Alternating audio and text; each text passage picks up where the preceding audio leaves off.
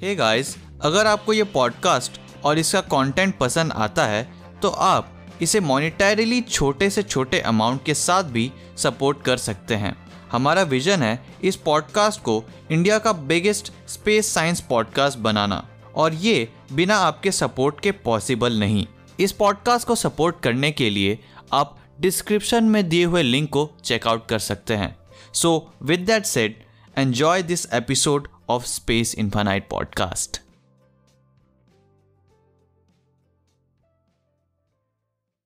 Hey guys and welcome to space infinite. And आज के इस एपिसोड में हम डिस्कस करने वाले हैं बिग बैंग के बारे में।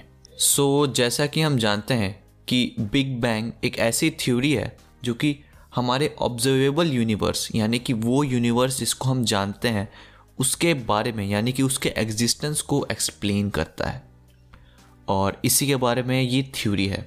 सो so, एक लॉ है हबल लिमिटेड लॉ, जो कि स्टेट करता है कि गैलेक्सीज जो यूनिवर्स में हैं वो एक दूसरे से दूर होते जा रही हैं। इसको मेजर कैसे किया गया? इसको मेजर किया गया रेड शिफ्ट को मेजर करके।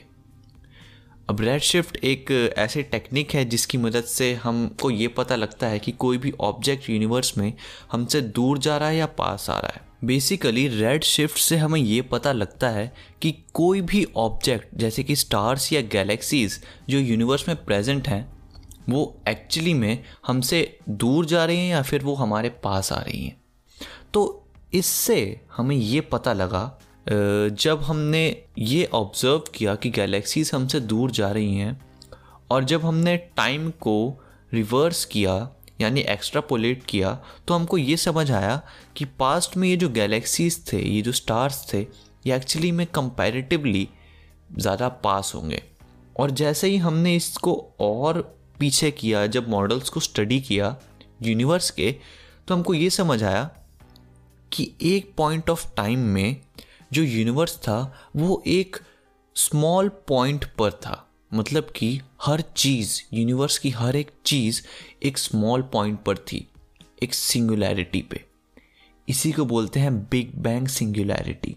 तो इससे आइडिया इमर्ज हुआ कि हो सकता है, या फिर मोस्ट प्रोबेबली यूनिवर्स एक पॉइंट से एक्सप्लोड हुआ, जिसको बिग बैंग कहा जाता है। और इवेंचुअली फिर सब एटॉमिक पार्टिकल्स वगैरह बने, उसके बाद फिर क्लाउड्स जिसको हम जिनको हम नेबुलास कहते हैं, ये बने। इनके कॉम्बिनेशन से फिर स्टार्स बने, स्टार्स के कॉम्बिनेशन से गैलेक्सीज, ब्लैक होल, सब बने, और इवेंचुअली यूनिवर्स ऐसा बना।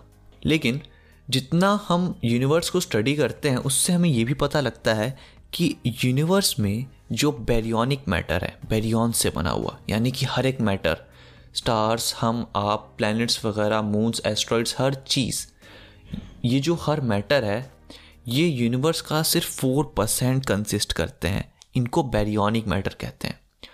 और मोस्टली जो यूनिवर्स है वो डार्क एनर्जी और डार्क मैटर से बना हुआ है, जिनके बारे में हम हार्डली कुछ जानते हैं, या फिर मोस्ट प्रोबेबली कुछ भी नहीं जानते हैं। हम बस प्रेडिक्ट करते हैं कि ये इनसे बने हैं, या फिर इनका बिहेवियर ऐसा है। हम उनके बारे में ज़्यादा कुछ नहीं जानते हैं। लेकिन फ्रेंड्स, क्या बिग बैंग इकलौती ऐसी थ्योरी है जो कि यूनिवर्स के फॉर्मेशन या फिर यूनिवर्स की एग्जिस्टेंस को समझाती है? नहीं, एक और थ्योरी थी जिसको बोलते हैं स्टेडी स्टेट मॉडल। तो इस थ्योरी को, मतलब, मोस्ट प्रोबेबली नकार दिया गया साइंटिफिक कम्युनिटी में। क्यों? क्योंकि इसके इसको प्रूव करने के लिए कुछ ठोस एविडेंस नहीं थे, जिस जैसे बिग बैंग को प्रूव करने के लिए थे। जैसे कि बिग बैंग को प्रूव करने के लिए ये एक्सपेंशन ऑफ यूनिवर्स था, और इसके अलावा एक और चीज़ थी जिसको बोलते हैं सी एम बी, यानी कि कॉस्मिक माइक्रोवेव बैकग्राउंड। एक ऐसी रेडिएशन है यूनिवर्स में जो कि हर जगह फैली हुई है, और इस रेडिएशन को बोलते हैं कॉस्मिक माइक्रोवेव बैकग्राउंड, जो कि हमेशा से माना जाता है यूनिवर्स में है। बेसिकली ये वो पास्ट की रेडिएशन है जो यूनिवर्स के फॉर्मेशन से बनी थी, यानी कि ये बिग बैंग का प्रूफ है। जो बिग बैंग हुआ था, उससे जो एनर्जी रिलीज़ हुई थी, उससे ये कॉस्मिक माइक्रोवेव बैकग्राउंड बना है। फ्रेंड्स, यहाँ पर एक और कॉन्सेप्ट आता है कॉस्मिक होराइज़न का। जैसा कि अर्थ पे होराइज़न होता है, जिसके पार, जैसे सूरज डूब गया, होराइज़न के पार डूब गया, ऐसे बोलते हैं हम। वैसे ही यूनिवर्स में भी कॉस्मिक होराइज़न होता है। अब ये होराइज़न बहुत ही बड़े स्केल पे है। अब कॉस्मिक होराइज़न इसको हम ऐसे ले सकते हैं बिग बैंग के रेफरेंस में कि इसमें दो टाइप के होराइजन्स हैं, क्योंकि यूनिवर्स करीब तेरह पॉइंट आठ बिलियन ईयर्स पहले फॉर्म हुआ था। जब हमने ये मेजर किया कि जो एक्सपेंडिंग यूनिवर्स है, अगर हम इसको बैकवर्ड करें तो ऐसा पॉइंट जहाँ पे मतलब यूनिवर्स एक पॉइंट बन जाए, तो वो पॉइंट कितने टाइम पहले आया होगा, मतलब बिग बैंग सिंगुलैरिटी आखिर कितने टाइम पहले आई होगी, तो वो टाइम निकला था तेरह पॉइंट आठ बिलियन ईयर्स पहले। इसलिए हम कहते हैं कि यूनिवर्स तेरह पॉइंट आठ बिलियन ईयर्स पुराना है। तो यहाँ पर कॉस्मिक होराइजन का मतलब क्या है, क्योंकि जो स्पीड ऑफ लाइट है वो यूनिवर्स में सबसे फास्टेस्ट चीज़ है, कुछ भी मतलब लाइट से फास्ट नहीं जा सकता। और लाइट की स्पीड है करीब three lakh approximately three lakh kilometres per second. So क्योंकि लाइट की स्पीड फाइनाइट है, इनफाइनाइट नहीं है, तो लाइट फाइनाइट टाइम में फाइनाइट स्पीड से फाइनाइट डिस्टेंस ट्रेवल कर सकती है यूनिवर्स में, है ना। इसका मतलब कि अगर यूनिवर्स लाइट की स्पीड से ज़्यादा फास्ट एक्सपैंड हुआ था तो मोस्ट प्रोबेबली एक्चुअल यूनिवर्स बहुत ज़्यादा बड़ा है उस यूनिवर्स से जिसको हम ऑब्जर्व करते हैं। और क्योंकि यूनिवर्स ज़्यादा बड़ा है जितना हम ऑब्जर्व करते हैं, तो ऐसे रीजन्स यूनिवर्स में जो कि हमसे बहुत ही ज़्यादा दूर हैं, वहाँ से जो लाइट्स निकली थी, मतलब उन रीजन से जो लाइट्स निकली थी, वो लाइट्स आज तक हमारे पास पहुँच ही नहीं पाई हैं, क्योंकि यूनिवर्स के पास इतना समय ही नहीं था कि वो लाइट्स हम तक ट्रैवल कर पाए। मोस्ट प्रोबेबली वो भी रास्ते में ही है। तो यूनिवर्स इतना ज़्यादा बड़ा है, और क्योंकि ये जो रीजन्स हैं वो बहुत ज़्यादा दूर हैं हमसे, तो हो सकता है क्योंकि यूनिवर्स एक्सपेंडिंग है तो ये लाइट्स हम तक शायद पहुँच ही ना पाएँ। तो इसको हम बोल सकते हैं कॉस्मिक होराइज़न ऑफ पास्ट, मतलब यूनिवर्स के पास्ट का कॉस्मिक होराइज़न। सिमिलरली क्योंकि यूनिवर्स एक्सपेंडिंग है, तो फॉर एग्जांपल आप मान लो कि हमारा कोई नियर बाय गैलेक्सी है, वो हमसे धीरे धीरे दूर जा रहा है, और ये जो डिस्टेंस है ये कांस्टेंट स्पीड पर नहीं बढ़ रही हमारी गैलेक्सीज़ के बीच में, ये डिस्टेंस एक्सेलरेटिंग स्पीड के साथ बढ़ रही है। मतलब कि वो गैलेक्सी हमारी गैलेक्सी से दूर जा रही है, लेकिन वो हमसे और फास्ट स्पीड से दूर जा रही है। इसका मतलब कि एक पॉइंट ऐसा आएगा कि वो गैलेक्सी हमारी गैलेक्सी से लाइट की स्पीड से भी ज़्यादा फास्ट स्पीड से दूर जाएगी। और सिमिलरली बाकी जो रीजन्स हैं यूनिवर्स के, वो हमसे ऐसे ही धीरे धीरे और दूर होते जाएंगे। तो एक पॉइंट ऐसा आएगा कि लाइट भी उन गैलेक्सीज़ तक रीच नहीं कर पाएंगी, तो जो इन्फॉर्मेशन उन गैलेक्सीज़ या रीजन्स में होगी वो हम तक रीच आउट नहीं कर पाएगी, और इसलिए हम कभी भी उनके बारे में नहीं जान पाएंगे। Sound scary, right? सो यहाँ पे हम एक और चीज़ डिस्कस कर सकते हैं कि हमको लगता है कि बिग बैंग शायद एक्सपेंशन इन स्पेस है, मतलब स्पेस है, रीजन है, वहाँ पे एक्सपेंशन हो रहा है, उसको बिग बैंग कहते हैं। नहीं, बिग बैंग ऐसा नहीं है। एक्चुअल में बिग बैंग खुद स्पेस ही है जो एक्सपैंड हो रहा है। मतलब कि जब बिग बैंग नहीं था तब कुछ भी एग्जिस्ट नहीं करता था, ना ही स्पेस टाइम, ना ही लाइट, ना ही कुछ एनर्जी वगैरह, कुछ नहीं, बस एक सिंगुलर पॉइंट था जिसको most probably big bang singularity कहते हैं, जो कि मैंने आपको स्टार्टिंग में ही बताया था। सो so, यहाँ पर मैं एक क्वेश्चन पूछना चाहूँगा आपसे भी, आप भी इसके बारे में सोच सकते हैं कि जब बिग बैंग हुआ था तो उस टाइम जो भी इतना मैटर था, प्योर एनर्जी थी, वो एक पॉइंट पे थी। मतलब अगर हम उसको एज्यूम करें तो वो एनर्जी बहुत ज़्यादा थी, और बहुत ज़्यादा मतलब यूनिवर्स का सारा मैटर, हर चीज़ वहीं पे है।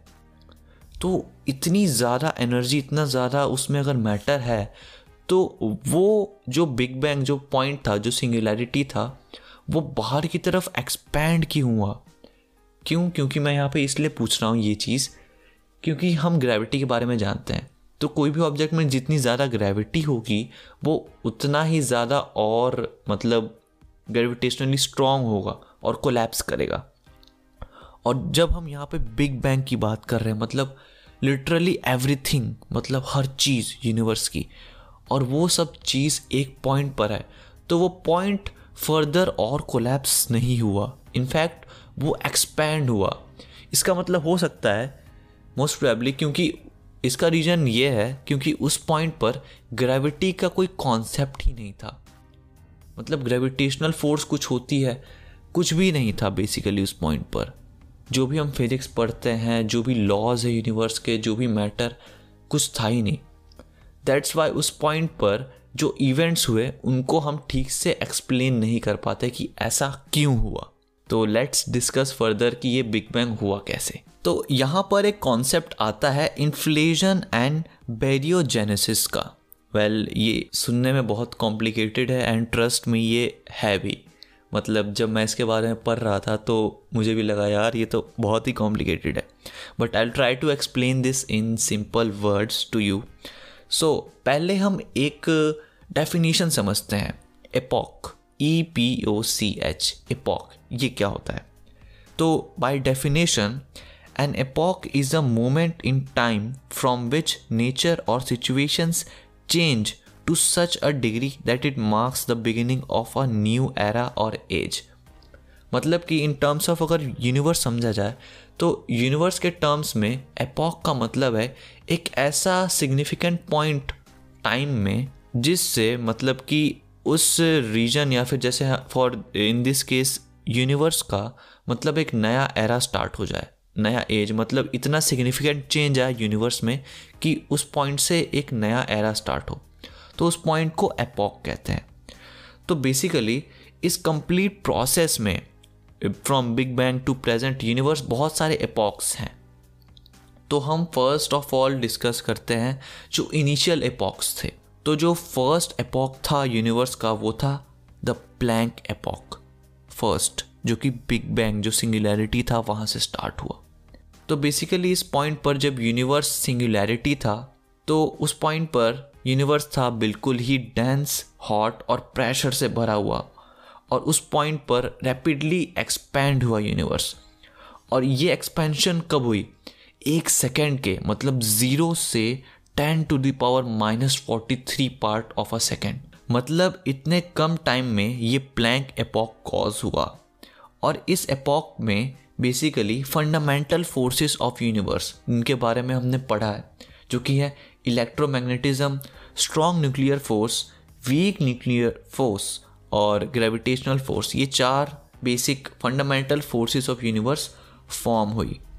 और इस पॉइंट पर यूनिवर्स कितना बड़ा था? यूनिवर्स था एक प्लैंक लेंथ जितना। That's why it's called it's called Planck epoch. अब ये प्लैंक लेंथ क्या होता है? Planck length basically smallest possible length है, इमेजिनेबल, सबसे स्मॉलेस्ट पॉसिबल लेंथ, जो कि है one point six into ten to the power minus thirty five metres. ये बहुत ही छोटा है, मतलब आप इमेजिन भी नहीं कर सकते इतना छोटा पॉइंट। इस इस लेंथ पर, इतने छोटे लेंथ पर इवन कॉन्सेप्ट ऑफ पार्टिकल्स या सब एटॉमिक पार्टिकल्स जिससे यूनिवर्स बना है वो इमेजिन भी नहीं किया जा सकता। और आप सोचिए कि इतने छोटे पॉइंट पर, इस पॉइंट पर जो हमारे यूनिवर्स की जो मेजर फोर्सेस हैं वो फॉर्म हो गई थी। तो यहाँ पे हुआ आपका Planck epoch. After this comes grand unification epoch. तो प्लैंक एपॉक के एंड होने के बाद ten to the power minus forty three seconds पे फॉर्म होता है ग्रैंड यूनिफिकेशन एपॉक। बेसिकली इस एपॉक में हमको ये समझ में आता है कि इसमें ग्रेविटेशन, जो ग्रेविटेशनल फोर्स है, वो सेपरेट हो जाती है बाकी अदर फोर्सेस से यूनिवर्स के। मतलब जो बाकी तीन फोर्सेस हैं उनसे सेपरेट हो जाती है ये फोर्स। मतलब कि जो प्लैंक एपॉक था उस पॉइंट पे जो सारी फोर्सेस थी ये आपस में एक ही फोर्स थी, लेकिन धीरे धीरे अभी जो फर्स्ट स्टेप है जिसको ग्रैंड यूनिफिकेशन एपॉक बोलते हैं, इसमें ग्रेविटेशन अलग हो जाती है इन बाकी तीन फोर्सेस से। इसके बाद ten to the power minus thirty seven seconds पे फेस ट्रांजिशन होता है यूनिवर्स में, और इससे होता है कॉस्मिक इन्फ्लेशन। मतलब कॉस्मॉस का इन्फ्लेशन, कॉस्मॉस एक्सपैंड होता है। और इस टाइम पर यूनिवर्स एक्सपोनेंशियली ग्रो करता है even faster than the speed of light. यानी कि यूनिवर्स में जो सबसे फास्टेस्ट चीज़ है लाइट, यूनिवर्स उस पॉइंट पे लाइट से भी ज़्यादा फास्ट स्पीड से एक्सपैंड करता है, बहुत ही फास्ट। और at ten to the power minus thirty-six second, there is another epoch called electroweak epoch, और इस epoch में strong nuclear force अलग हो जाता है बाकी जो forces हैं जो कि electromagnetism है और electroweak force है उनसे अलग हो जाता है। इस point पर strong nuclear force separate हो जाता है weak nuclear force और electromagnetism से, और इसके आगे सिर्फ इलेक्ट्रोमैग्नेटिक फोर्स और weak nuclear force unified forces हैं यूनिवर्स में। इन्फ्लेशन करीब ten to the power minus thirty-three to ten to the power minus thirty-two second of a second में ख़त्म हो जाता है, मतलब ये जो कॉस्मिक इन्फ्लेशन था यूनिवर्स का वो ख़त्म हो जाता है, और फिर एलिमेंट्री पार्टिकल्स स्टार्ट हो जाते हैं फॉर्म होने, और इनके लिए सब एटॉमिक पार्टिकल्स की फॉर्मेशन ज़रूरी है। इनके लिए फिर अलग अलग एपॉक्स होते हैं यूनिवर्स में, जैसे कि आपके quark epoch, hadron epoch, lepton epoch and photon epoch, मतलब अलग अलग सब एटॉमिक पार्टिकल्स अलग अलग रेफरेंस ऑफ टाइम, मतलब वो रीजन ऑफ टाइम में फॉर्म होते हैं यूनिवर्स के इस प्रोसेस में, इन्फ्लेशन के प्रोसेस में। यहाँ पर एक और इम्पॉर्टेंट कॉन्सेप्ट आता है एंटी पार्टिकल्स का। एंटी पार्टिकल्स जैसे कि फॉर एग्जांपल अगर हम हाइड्रोजन का एटम ले तो एक नॉर्मल एटम में, मतलब एक पार्टिकल में जो उसका न्यूक्लियस होगा वो पॉजिटिव चार्ज का होगा और जो उसके अराउंड इलेक्ट्रॉन है वो नेगेटिव चार्ज का होता है, राइट। लेकिन एक एंटी पार्टिकल में जो सेंटर है वो बेसिकली नेगेटिव रहेगा और जो उसके अराउंड जो रिवॉल्व करता है वो पॉजिटिव रहेगा, मतलब बिल्कुल ही उल्टा। उसको बोलते हैं पॉजिट्रॉन जो कि रिवॉल्व करता है, मतलब जो पॉजिट्रॉन है वो अपोजिट है ऑफ इलेक्ट्रॉन। ऐसे ही जैसे प्रोटॉन है उसका opposite, I am not sure कि उसका नाम क्या है, लेकिन you get the idea, right. So यहाँ से कॉन्सेप्ट आता है बैरियोजेनेसिस का। बैरियोजेनेसिस में बेसिकली ये पता लगता है कि जब यूनिवर्स फॉर्म हुआ था तब यहाँ पर पार्टिकल्स के अलावा एंटी पार्टिकल्स भी थे, तो हमको एंटी पार्टिकल्स दिखते क्यों नहीं है, तो यही चीज़ एक्सप्लेन करता है बैरियोजेनेसिस कि फंडामेंटल पार्टिकल्स जब फॉर्म हुए थे यूनिवर्स के तो एंटी पार्टिकल्स यानी कि एंटी मैटर और मैटर के एनहाइलेशन की वजह से इन द एंड थोड़ा सा ज़्यादा जो मैटर था वो एंटी मैटर यानी कि जो एंटी पार्टिकल्स थे उनसे थोड़े से ज़्यादा थे, and that's why anti particles completely ख़त्म हो गए और बचे थोड़े से जो पार्टिकल्स थे, और इवेंचुअली यही पार्टिकल्स ने पूरा यूनिवर्स फॉर्म किया। बेसिकली जब पार्टिकल्स बचे तो बेसिकली उनमें एक्सेस ऑफ क्वार्क और लेप्टॉन्स बच गए थे जो कि एंटी पार्टिकल्स में नहीं बचे थे। एंटी पार्टिकल्स कम्प्लीटली एनहाइलेट हो गए थे, and that's the theory around baryogenesis, जिसके रिजल्ट से प्रीडोमिनेंस हुआ मैटर का over anti matter in present universe. और फ्रेंड्स यहाँ पर ten to the power minus twelve seconds पे, मतलब comparatively to the other epochs ten to the power minus twelve seconds पे जो इलेक्ट्रोमैग्नेटिक फोर्स थी वो न्यूक्लियर फोर्स से अलग हो गई, and then ten to the power minus six seconds पे जो एपॉक्स थे जो कि मैं आपको बता रहा था, quark epoch, hadron epoch, lepton epoch, photon epoch, consecutively form हुए। ये एपॉक्स हुए यूनिवर्स में और बेसिकली क्वार्क्स ग्लूऑन्स कंबाइंड होकर फिर ये बैरियॉन्स बने, लाइक जिन्होंने प्रोटॉन्स और न्यूट्रॉन्स फॉर्म किए, एंड आफ्टर दैट ये जो बैरियोजेनेसिस था जिससे मास एनहाइलेशन हुआ एंटी मैटर और मैटर का वो हुआ, एंड आफ्टर फ्यू मिनट्स या कुछ टाइम बाद ही ये जो मास एनहाइलेशन था इसकी वजह से यूनिवर्स का टेम्परेचर बहुत राइज हो गया, करीब वन बिलियन केल्विन के आसपास, जो कि अनइमेजनरी, मतलब बहुत ही बड़ा नंबर है। सो so बेसिकली ऐसे ही फिर पार्टिकल्स बचे, जो एनहाइलेशन था उसके बाद जो पार्टिकल्स थे वो बच गए, एंड देन इवेंचुअली ये कंबाइन होके इन्होंने एलिमेंट्स फॉर्म किए, हाइड्रोजन, हीलियम, एंड देन इन्होंने कंबाइन करके फिर जो हमारा यूनिवर्स है इवेंचुअली फॉर्म किया, मतलब अलग अलग एपॉक्स यूनिवर्स में अलग अलग इवेंट्स हुए जिससे फिर स्टार्स, दैन प्लैनेट्स, दैन पूरी galaxies, clusters and all everything form हुआ, and eventually after thirteen point eight billion years, मतलब the universe is like in this state. So या that's the story around the big bang. I hope you liked this episode. So friends, that's it for this episode and I hope कि आपको ये episode पसंद आया होगा. अगर आप इस episode को Spotify पर सुन रहे थे तो make sure to share with your friends and if you are watching this on YouTube, make sure to give it a thumbs up and subscribe to the channel if you are new to the channel. और मुझे आप comment section में बताइए कि हम और किन topics पर वीडियोस या फिर ऐसे पॉडकास्ट या फिर इन टॉपिक्स को और कैसे इंटरेस्टिंग तरीके से डिस्कस कर सकते हैं. Thanks for watching and stay tuned to space infinite.